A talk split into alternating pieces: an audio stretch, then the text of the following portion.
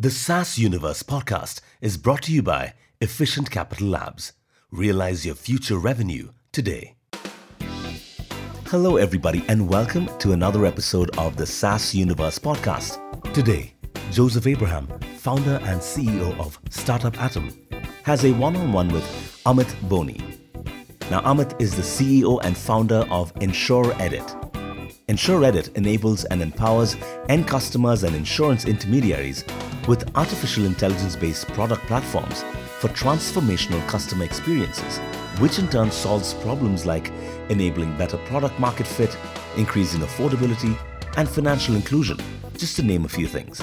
Now, here are Joseph and Amit. Enjoy the show. Hi, Amit. Thank you so much for taking the time and joining us today on the SaaS Founders podcast. It's really nice to have you.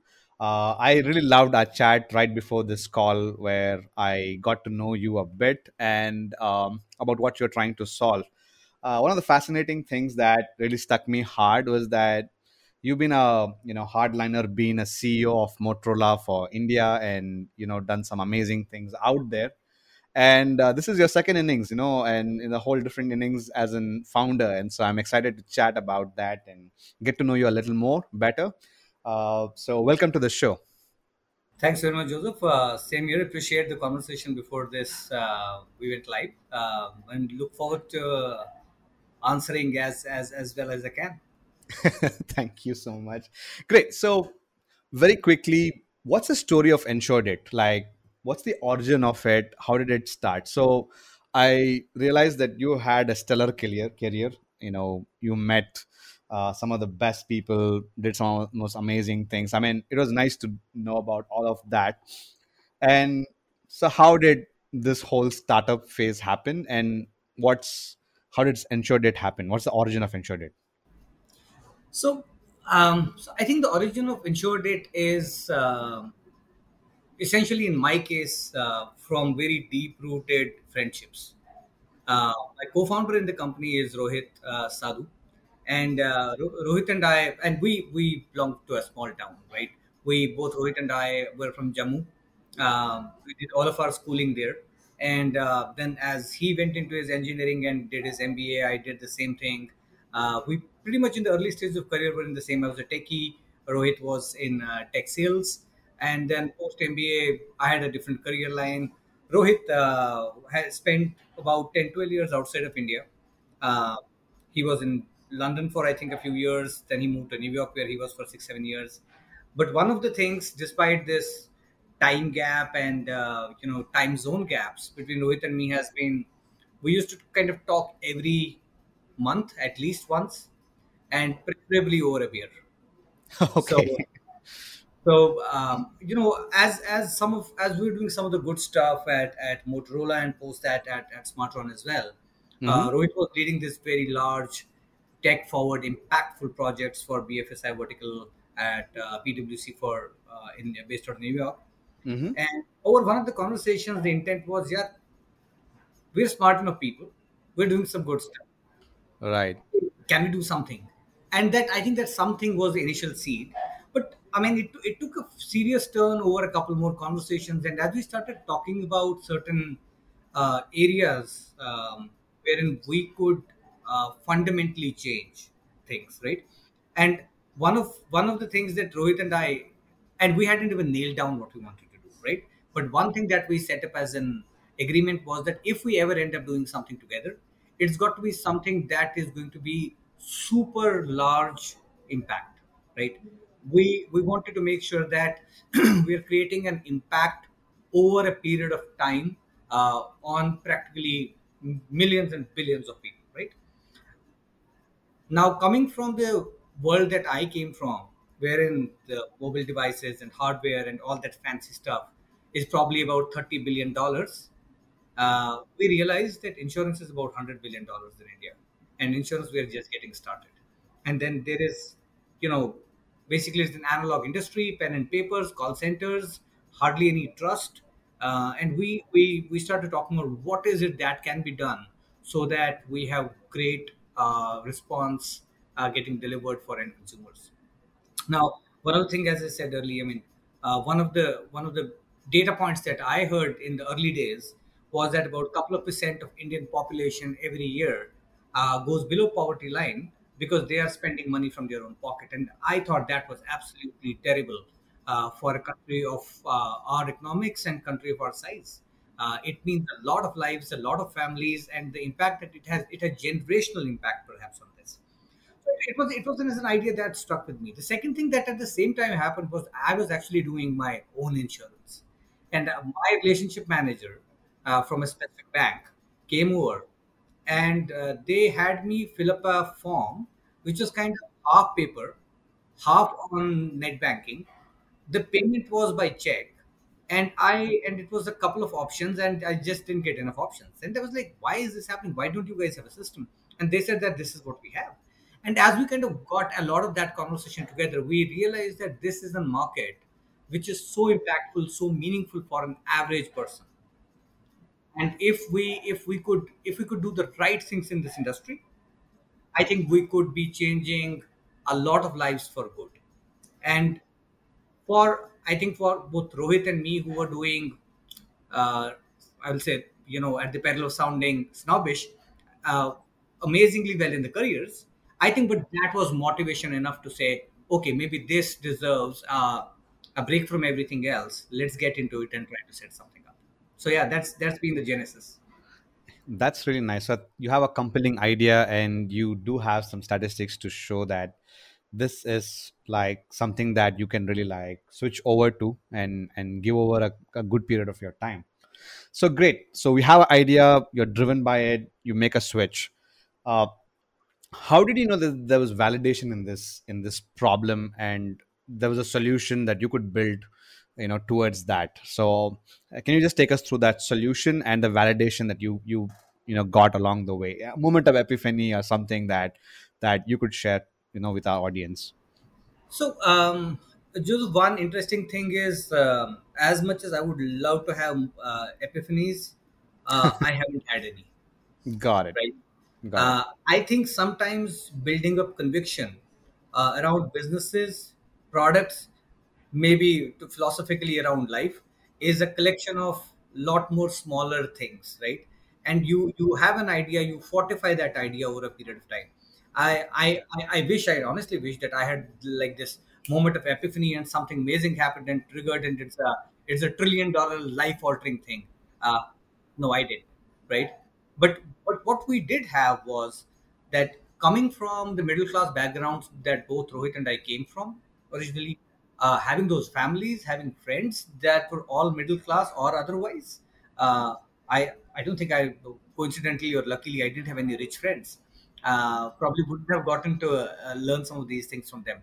But I think as as as we were talking, right, at two levels, at from a from a demand side to say to the end consumers, right? And we we we talked to quite a few people. We actually uh, put in a uh, once a small form and said what are the pet peeves, and I I, I had a fairly decent uh, following on social media at a time, and uh, now I'm no longer on social media, but I, I put in a quite couple of questions out there to pick up some responses, right?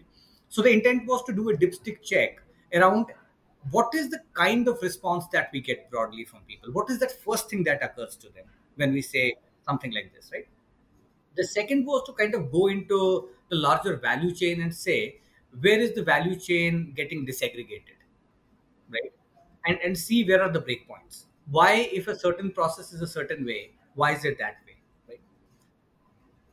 And most importantly i think which is the third thing is i am a huge huge huge believer of uh, that great businesses or disruptive businesses are built when you disagree with the current processes. It is and so it is essentially a disruption of of the mental models which have been set in cast in stone and says ye to aise hi hota hai. Now as long as ye to aise hi hota hai you can't change right? So we our conversation was a lot to do with why why am i being asked for abc xyz amount of work or paper filling or this if i have to do a simple policy?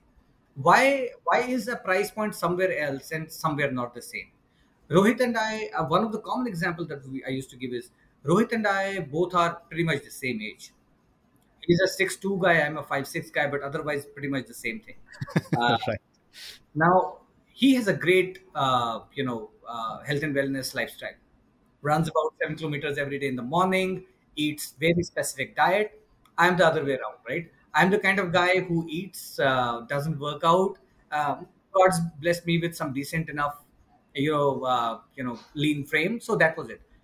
But if you, if both he and I had to buy insurance, he is a much lower risk guy than me.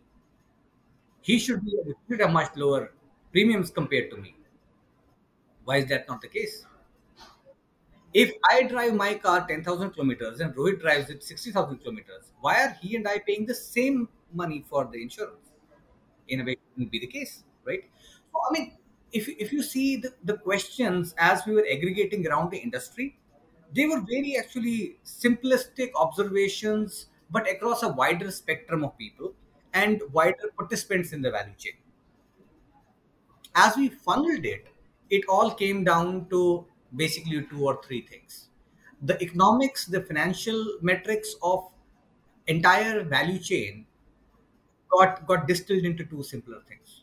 One was why is insurance not available to broadly the masses across the country? And two, why do I have to buy the product that you ask me to buy? Why is not it exactly the product that I want to buy?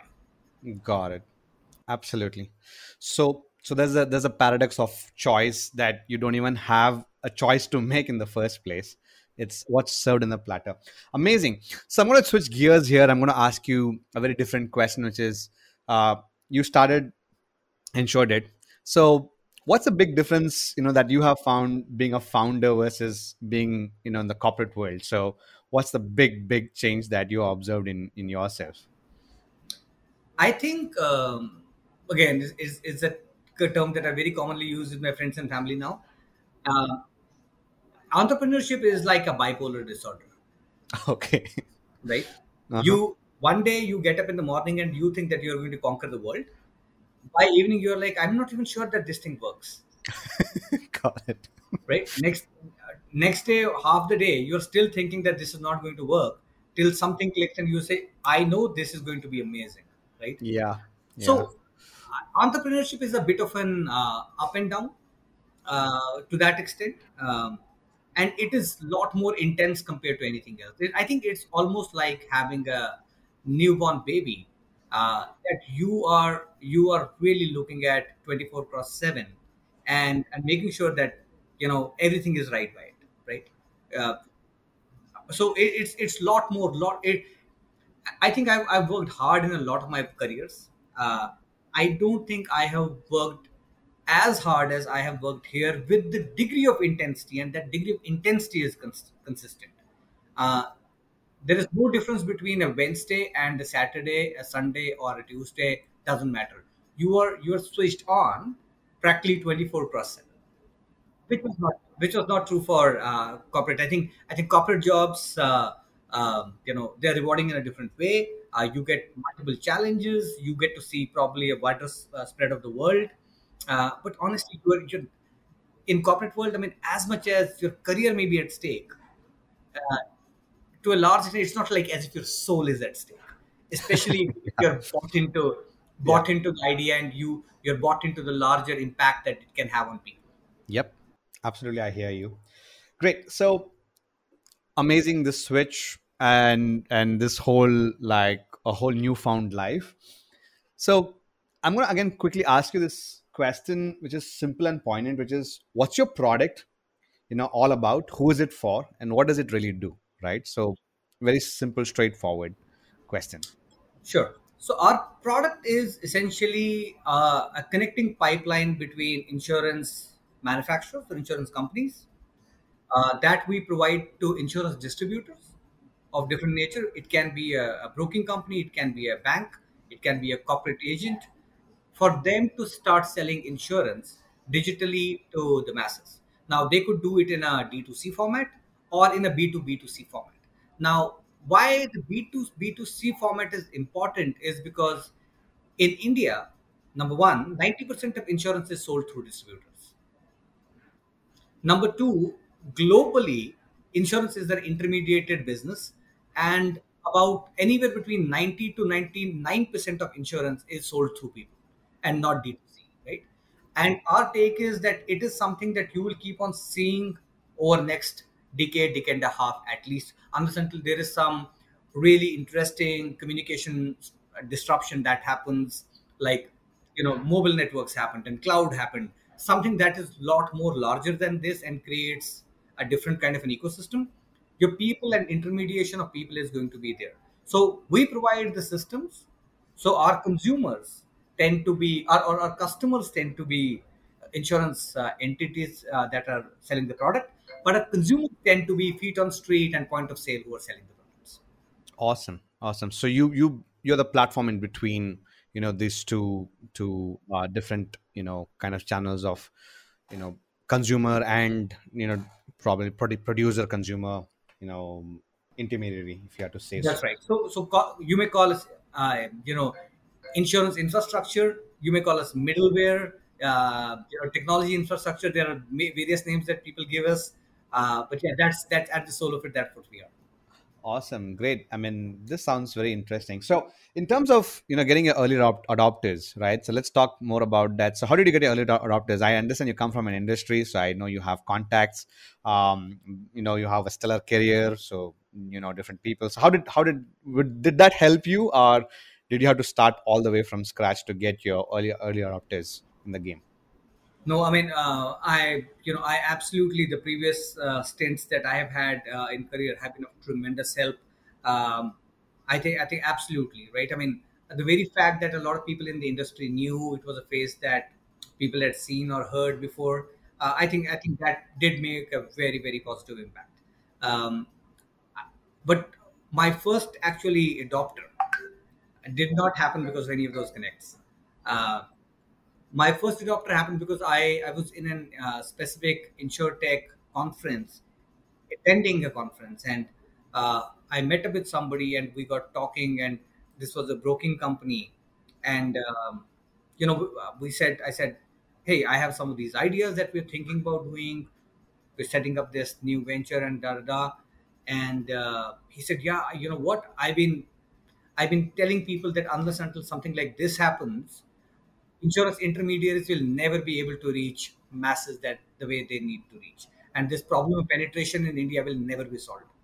So it's like yeah that, that's a that's a great uh, you know endorsement from and a person who has been doing uh, insurance business for about 20 years. Um, over over and we stayed in touch over next few days as we were kind of conceptualizing the entire tech stack and how we wanted to do it. We asked that person to kind of come and help us kind of think this through. And his viewpoints about what regulation may mean in this case. Because some of the things that are a part of regulation sometimes to an outsider look like doesn't make sense. Uh, why is this here? But it's only with the depths of the understanding of the industry that people tell you what happens. That there is a there's a lot of books there is a lot of articles there is a lot of uh, you know certifications that will be there that will tell you this is what it is. But the tribal knowledge that people have by doing that business over a period of time is worth its weight in gold. So so i was uh, and and you know we're we we still tell people including the now 100 plus clients that we have that that first guy who was our client as well then became our first client as well uh, was essentially the guy who navigated and told us about how regulation works and therefore what product needs to do and how it needs to comply with regulation uh, so yeah that was the first and and after that it's been actually it's been actually amazing i mean about on a lower side probably about 70% of the clients that we get come out of referrals Nice. Wow. Wow. That's that's a good number to have, and it's a, it's a good plug to have. Absolutely great. yeah yeah no absolutely in a, in a b2b environment uh, right i mean in a in a cutthroat industry like insurance distribution wherein uh, sometimes i believe that nobody wants to help nobody uh, I, think it's, it's been fantastic and, and and we still have uh, practically all of our clients uh, sometimes some of the larger players who become our clients they will come up and say hey we want to do ref checks on you and your products and stuff like that so we'll we tell them, hey, here's a list of like X number of clients. Go pick up. Here are the phone numbers listed. You tell us who you want to talk to. We will ping them, ask, telling them that you may get a call. So please talk to them and uh, yeah, uh, have a word. Uh, see what what we are doing and how it helps. Wow. Wow, absolutely, absolutely nice to hear that. Great. So, how did you build your team? I mean, you and Rohit met. I mean, it turned into an idea. So, let's talk us through your team. How did you build your early team, and how are you scaling that? Yeah, I, I mean, honestly, the on, the toughest thing to do is is building up a team, right? I mean, um, so in in my case, so uh, I, I I will say the whole thing is two parts, right? There's a there's a business team, so to say, and uh, there is a technology team that we have built out, right? I think building out the business team for us has been relatively easier, right? Uh, because people in the industry, from a business perspective, from the sales and marketing and so on and so forth, uh, knew me, knew Rohit. Um, so when we were talking to them, um, we could we could communicate in a in a more business terminology what we were up to, what it means, and how it can change things, right? I think getting uh, technology folks on has been has been uh, a lot more tougher compared, right? Because last time I coded was in 2001 too. Hardly have any network with the folks who are, who, are building up products, right? Uh, but I think uh, one thing that we did uh, well was some of our initial guys that we hired.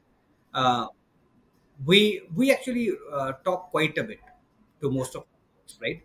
Especially um, and not just the anointed uh, few, right? Most of the team we tend to talk quite a bit, and uh, as a matter of culture that we are building out, uh, if you walked into our office, you will find it difficult to figure out who is a guy who has probably joined like a month back and who is the CEO or the CEO CTO here because it's all within within a certain cultural framework that everyone is operating, right? So our, our submission has been uh, to new folks that come in uh, to look at the larger thing that we are doing, uh, some of the good stuff that we have to do in terms of building up initial technology, uh, and then you know reach out to our networks or to uh, friends and their families and and get referrals and see who are the people who are bought into the idea because I think that's very important from that perspective. Uh, but yeah, I mean, that's it, it's it's a lot more tougher. It's been a lot more tougher in last year and a year, year and a half as well, especially with COVID and everything else in place. People are working from home, um, so it, it's been a tough one. But I think I think we've been a lot more focused on making sure that uh, we get the right set of people, even if it's fewer, and we have the kind of people that we can and they can talk to a lot easily one of the one of the again foundational principles of hiring for us and i may sound like endorsing beer brands here is if if i can if in my hiring if i do not believe that i can go out for a drink with a fellow colleague that's probably not the guy i want to hire in my team Got it. Got it. That's a, that's a good way to look at it. Yes, absolutely. Like because yeah i mean as i said because it's it's not going to be it's not as if you join a startup and it's it's hunky dory yes, so it's true. not. It's Yeah. tough it's It's, building up a startup is super difficult right? And you as a founder cannot expect everyone in the ta- team to operate at the same level of intensity. It's just not possible even if somebody tried to work at sometimes at the same levels of intensity as as, as some of the founders to begin with right so it's important that you can figure out those folks who come at least as close as possible to that and when you find those guys trust me it, it's it's worth hiring 50 folks wow. Wow. Really nice. So, um, tell us a little bit about like what's been happening on the funding scene. So, I raised any funds or going to raise. Uh, I did notice that there was some activity out there, but um, how has it been for you? I mean, um, you know, this whole new world of venture and raising money and things like that. yeah so um see i mean uh, one of one of the things that i and i don't know maybe it's it's the experience of having run businesses over a period of time um i'm not one of those guys who believes that you need to raise a ton of i think you need to raise uh, enough to have fuel in the tank. Uh, you need to raise uh, enough so that you can do what you want to do and if you want to run certain experiments and skunk works. Uh, but i don't think that if you believe that your annual burn is going to be for example a million dollars that you go ahead and uh, you know raise 20 right? So so what so what we did was in the early days and um, we raised capital in the in the middle of covid. That was our first raise right? And that was when basically uh, you know i think vcs and everyone else uh, were even they were not sure how do we how do we even decide that this is a deal that we want to do considering that we are not even meeting people face to face so but we, we did a we did a small raise at that time of about um, you know close to um, about 800k us um, so in to- total, including some of the capital that founders and some of the early backers had put in, we were shared uh, less than about a million dollars uh, in the beginning. Uh, we recently, uh, you know, uh, have raised another about uh, four and a half million. Uh, just uh, we're actually in the process of concluding that, and hopefully, as this podcast goes live, that that news will be more public as well. So, but yeah, we've raised that capital, and that gives us that gives us enough ammunition uh, and and a fuel in the tank to uh, build out what we are doing uh, over next couple of years time. Oh, that's really nice. Really, really nice. I mean, I, I like the the whole uh, you know reference of having the fuel you know in your tank. I mean, um, just enough to keep going. Uh, very, it's a, it's a nice way to actually look at that, right? So Yeah, I, very, I very think interesting. one, one, one- and one of the reasons, Joseph, for that is I think uh, you know uh, by the end of the day, a lot of this is about value creation, right? And um, and that value creation uh, will ask of you to get right kind of people and right kind of capital coming into onto your cap tables, right? And and I think making sure that the that great quality of capital is sitting on your um, cap table and in your bank is as important as having that capital. Absolutely, no denial about that. So great, and so you build this amazing business. You have been able to get early adopters. Now you have, you know, the fuel in the tank, so to speak. Um, what do you do to avoid churn so how are you building it as a churn proof business or you know ensuring that you're able to retain customers so this is one area that a lot of saas founders struggle with because you know churn everybody wants to build a negative churn company uh, so what are, what are some of the things that you're doing in in that respect Um, uh, I think I think churn in context of B two C and B two B are are very different. absolutely different yes In in case of B two B, one of one of uh, one of the things that we tend to do or we try to do is just over communicate. So we we believe that uh, clients, partners who are signing up with us, who are coming on board, uh, want our product as badly as we want to build it out. Right now, for them, if if there is churn, it only means one thing that it's not helping them do what they want to do, and that's great feedback.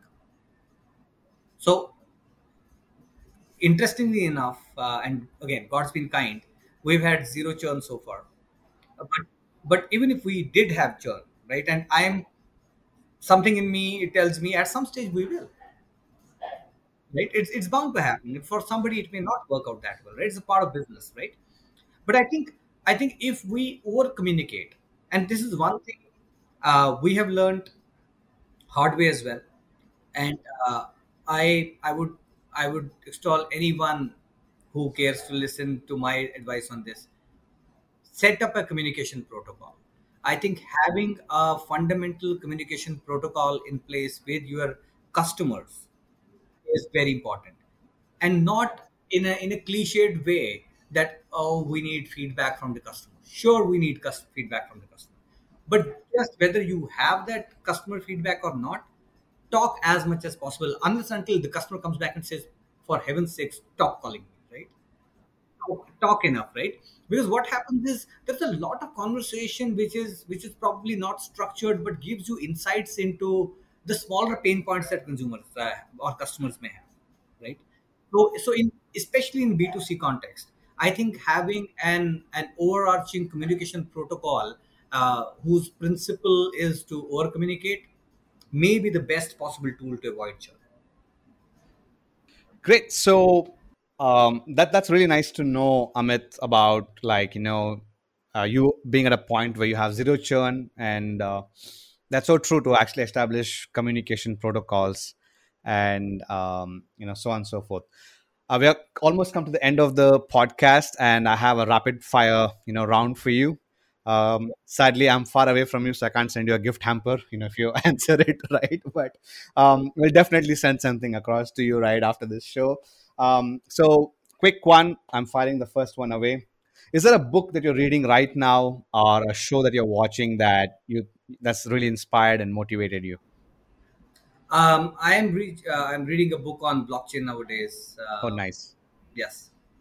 Okay, and uh, is there a name that you can share, or some ideas from the book that you can share? Blockchain basics. Blockchain basics. Got it. Got it. Uh, question two is: Is there a, a leader that you that you love and follow? Um, that that you feel that there's something to learn from this person. Um, yes. Um, actually, one of one of my uh, one of my ex bosses. Uh, I know it's it's it's it's so out there, and probably that's not uh, what a lot of people uh, think. But I have had a boss at Motorola, uh, Magnus Alquist. Uh, I think he was one of the most remarkable person uh, that that I know. I, I've seen how he's been not only invested in business but also in people that he was working with and how how clean straight he was in his approach uh, with the, with tons of empathy um, so so yeah i mean th- there's probably uh, you know a lot of great folks out there but i think magnus has impacted my approach to work and approach to people uh, very very significantly so yeah wherever you are magnus um, Wow, to great, nice to hear that. Question number three, very quickly out to you, which is: What's your favorite gadget at this point of time? Oh, my favorite gadget is always a phone. Okay, any any I, I name that you can share? so I I'm using nowadays. Oh, my Motorola guys, I'm not gonna like this. Um, Okay. I, I'm I'm using a Samsung Note nowadays. Nice, very nice. Great, awesome. Um, question four is Is there a favorite online SaaS tool that you love? SaaS app, SaaS tool. Yeah, I mean that's a tough one because I think I think I use uh, quite a few, but the one that I really nowadays, you know, because I'm working with it as well, is uh, Right. Freshdesk. Freshdesk. Okay, awesome. Great. Um, next question, very quickly. How many hours of sleep do you get at night? Oh, I I sleep about eight. Got it. Next one. How has pandemic changed your life? I, I think I think for good, honestly. Uh, I mean, I think I think um, maybe we're among some of those blessed folks who haven't had to bear the brunt of the pandemic. Um, but and, and the reason I'm saying for good is because I think it's it's kind of opened up our eyes to a lot more things. It has opened up our lives to and um, at the at the peril of sounding philosophical about this, I think it's it's it's taught us the frailties of the entire world in in one go, right? And uh, ra- rather than thinking that all right, you know what, uh, this could happen or that could happen. I mean, for me, in the initial days, I, I just kept on thinking how similar, eerily similar, this was to a lot of those uh, zombie apocalypse, apocalypse movies, right? I mean, it tells you I mean, a, a lot of lot of what we take for granted isn't isn't necessarily for granted. So uh, I think it just from the perspective that um, it has it has taught me to respect uh, the time as it is it's going uh, the time that we spend with our friends and families the very fact that uh, honestly there is nothing earth-shatteringly bad happening to any one of us right now here that's a blessing uh, so i mean uh, I, I think it just made me relatively more empathetic than probably i was i was prior to the pandemic Great. I mean, yeah, so totally true. Uh, this is my last question. We're done with the rapid fire, but this is the last question I ask every person, every guest who comes on the show, which is what's something that you wish you knew when you were 20? oh wow uh, I sometimes do think that it would have been interesting uh, to know that um, that there is a certain set of capabilities that I had and that I could accomplish as much as probably I have so far.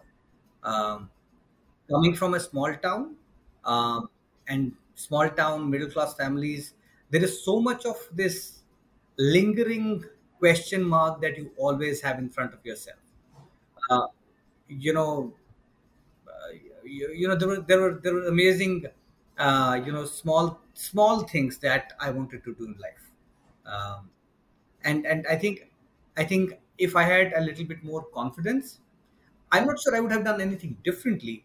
I may just have accelerated what I have done, just given myself a little bit more time, just give told myself not to take everything too seriously. I and I I nowadays take I still take a lot of things very seriously, but probably much fewer things compared to what what I used to take.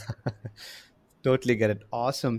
So it was really nice chatting with you. I mean there's a lot of things that i personally learned from know you know talking to you. You know things that stood out for me was um, especially towards the end when you talk spoke about the frailty of life and uh, how to not take everything for granted and ensure that time is precious and make the best use of it. Also love the whole idea that it takes guts to actually move from corporate world after you had you know a good stint because you have like you, you're basically like you know standing in front of you are two roads like how robert frost says you know and the road not taken right? So you you made the choice and and uh, it, it's it's difficult to make the choice because of it's it's it's not a simple choice because it's it involves family it involves a lot of different things but you made a choice and and happy that you made a choice not because you wanted to just be a founder but because there's a very compelling problem that you're solving which is very very interesting. In fact i never knew the statistic of of 2 percentage going below the poverty line because they couldn't afford healthcare. I mean that is really startling. I mean i mean that's a big takeaway from me um, that if founders if you're listening to this solve something that really is like really going to disrupt going to make a change. I mean that i, I definitely take that to heart. Uh, thanks so much for joining. Lovely chatting with you um, and looking forward to staying in touch. That's all for today, folks. Thank you for tuning into the SaaS Universe podcast. And remember, if you're looking for non dilutive capital to help grow your business, Efficient Capital Labs is here to help. With their unique approach, you can receive up to 75% of your projected revenue as upfront capital, and all within just three days. So don't wait. Head to www.ecaplabs.com to learn more and get started today. Thank you for listening, and we'll catch you next time on the show.